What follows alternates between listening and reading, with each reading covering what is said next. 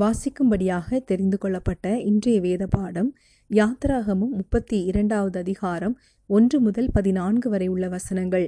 மோசே மலையிலிருந்து இறங்கி வர தாமதிக்கிறதை ஜனங்கள் கண்டபோது அவர்கள் ஆரோனிடத்தில் கூட்டம் கூடி அவனை நோக்கி எகிப்து தேசத்திலிருந்து எங்களை அழைத்து கொண்டு வந்த அந்த மோசேக்கு என்ன சம்பவித்ததோ அறியோம் ஆதலால் நீர் எழுந்து எங்களுக்கு முன் செல்லும். தெய்வங்களை எங்களுக்காக உண்டு பண்ணும் என்றார்கள். அதற்கு ஆரோன் உங்கள் மனைவிகள் குமாரர் குமார்த்திகளுடைய காதுகளில் இருக்கிற பொன்னணிகளை கழற்றி என்னிடத்தில் கொண்டு வாருங்கள் என்றான். ஜனங்கள் எல்லாரும் தங்கள் காதுகளில் இருந்த பொன்னணிகளை கழற்றி ஆரோனிடத்தில் கொண்டு வந்தார்கள். அவர்கள் கையிலிருந்து அவன் அந்த பொன்னை வாங்கி சிற்ப கருவினால் கருப்பிடித்து ஒரு கன்றுக்குட்டியை வார்ப்பித்தான். அப்பொழுது அவர்கள் இஸ்ரவேலரே உங்களை எகிப்து தேசத்திலிருந்து அழைத்து கொண்டு வந்த உங்கள் தெய்வங்கள் இவைகளே என்றார்கள். ஆரோன் அதை பார்த்து அதற்கு முன்பாக ஒரு பலிபீடத்தை கட்டி நாளைக்கு கர்த்தருக்கு பண்டிகை என்று கூறினான்.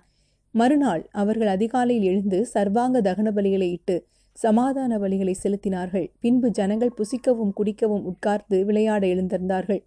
அப்பொழுது கர்த்தர் மூசையை நோக்கி நீ இறங்கி போ எகிப்து தேசத்திலிருந்து நீ நடத்தி கொண்டு வந்த உன் ஜனங்கள் தங்களை கெடுத்து கொண்டார்கள். அவர்களுக்கு நான் விதித்த வழியை அவர்கள் சீக்கிரமாய்விட்டு விலகினார்கள். அவர்கள் தங்களுக்கு ஒரு கன்றுக்குட்டியை வார்ப்பித்து அதை பணிந்து கொண்டு அதற்கு பலியிட்டு இஸ்ரவேலரை உங்களை எகிப்து தேசத்திலிருந்து அழைத்து கொண்டு வந்த உங்கள் தெய்வங்கள் இவைகளே என்று சொன்னார்கள் என்றார். பின்னும் கர்த்தர் மூசையை நோக்கி இந்த ஜனங்களை பார்த்தேன் இவர்கள் வணங்கா கழுத்துள்ள ஜனங்கள். ஆகையால் என் கோபம் இவர்கள் மேல் மூழவும் நான் இவர்களை அழித்து போடவும். நீ என்னை விட்டுவிடு உன்னை பெரிய ஜாதியாக்குவேன் என்றார். மோசே தன் தேவனாகிய கர்த்தரை நோக்கி கர்த்தாவே தேவரீர் மகாபலத்தினாலும் வல்லமை உள்ள கையினாலும் எகிப்து தேசத்திலிருந்து புறப்பட பண்ணின உம்முடைய கண்களுக்கு உம்முடைய ஜனங்களுக்கு விரோதமாக உம்முடைய கோபம் பற்றி எறிவதென்ன? மலைகளிலே அவர்களை கொன்று போடவும் பூமியின் மேல் இராதபடிக்கு அவர்களை நிர்மூலமாக்கவும் அவர்களுக்கு தீங்கு செய்யும் பொருட்டே அவர்களை புறப்பட பண்ணினார் என்று எகிப்தியர் சொல்லுவானேன் உம்முடைய கோபத்தின் உக்கிரத்தை விட்டு திரும்பி உமது ஜனங்களுக்கு தீங்கு செய்யாதபடிக்கு அவர்கள் மேல் பரிதாபம் கொள்ளும். உமது தாசராகிய ஆபரஹாமையும் ஈசாக்கையும் இஸ்ரவேலையும் நினைத்தருளும்.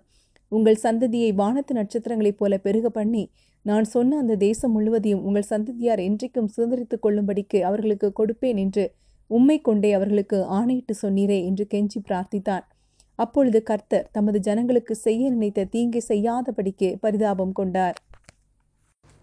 கிறிஸ்துவுக்குள் அன்பானவர்களே இன்றைக்கு நம்முடைய சிந்தனைக்காக நாம் எடுத்துக்கொண்ட வசனம் யாத்ராகமும் முப்பத்தி இரண்டாவது அதிகாரம் ஒன்றாவது வசனம்.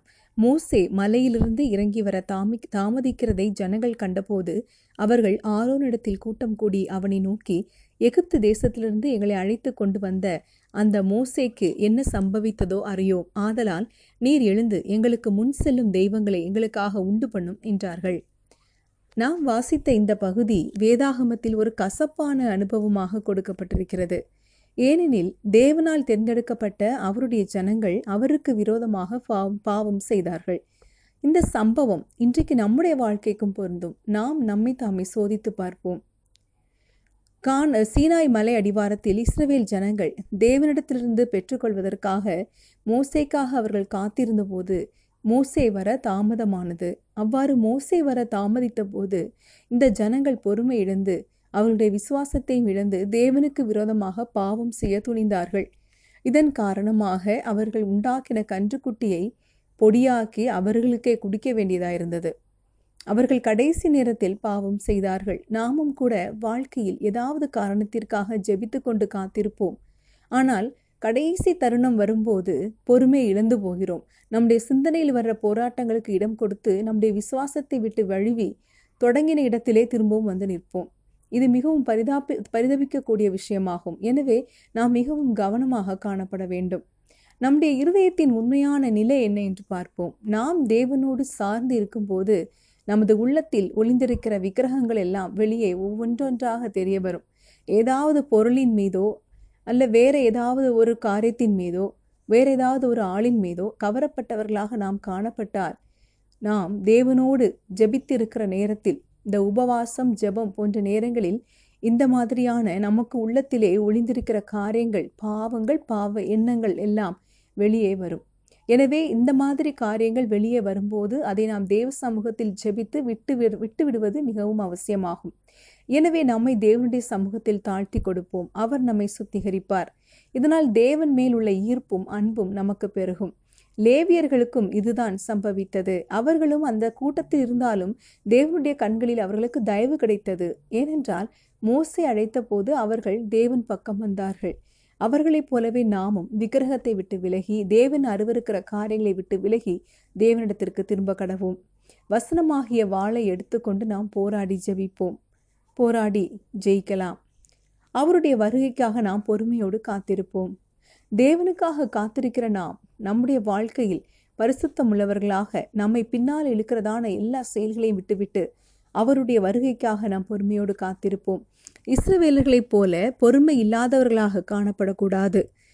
இயேசு எவ்வாறு பரலோகத்திற்கு போனாரோ அதே போல மீண்டும் திரும்பி வருவார். எனவே விசுவாசத்தோடு அவருடைய வருகைக்காக நாம் காத்திருப்போம். அவிசுவாசத்திற்கு இடம் கொடாமல் நாம் இருப்போம். நம்மை அழைத்தவர் உண்மையுள்ளவர் அவர் கடைசி வரை நம்மை நடத்துவார் என்கிற உறுதியுள்ளவர்களாய் விசுவாசம் உள்ளவர்களாய் நாம் காணப்படுவோம். அவர் நம்மை அந்த காணானுக்குள் நித்திய வீட்டிற்குள் அவர் கொண்டு போய் சேர்ப்பார். எனவே அவரிடத்தில் விசுவாசமாய் இருப்போம். இந்த இஸ்ரவேலர் செய்தது போல தேவனுக்கு விரோதமாய் முறுமுறுக்காமல் பாவம் செய்யாமல் விசுவாசமுள்ளவர்களாய் நற்கிரியைகளை தொடங்கினவர் அது. கிறிஸ்துவின் நாள்பரியந்த முடிய நடத்துவார் என்கிற விசுவாசத்தோடு நாம் காணப்படுவோம். ஆண்டவர் நம்மை ஆசீர்வதிப்பாராக. நாம் ஜெபிக்கலாம். எங்கள் அன்பின் பரலோக தகப்பனே எங்களுக்கு உம்முடைய கிருபை தேவை. உம்முடைய முகத்தை காணும் நாள் வரை பொறுமையோடு காத்திருக்க எங்களுக்கு கிருபை தாரும். இயேசுவின் நாமத்தில் கேட்கிறோம் எங்கள் அன்பின் பிதாவே. ஆமேன்.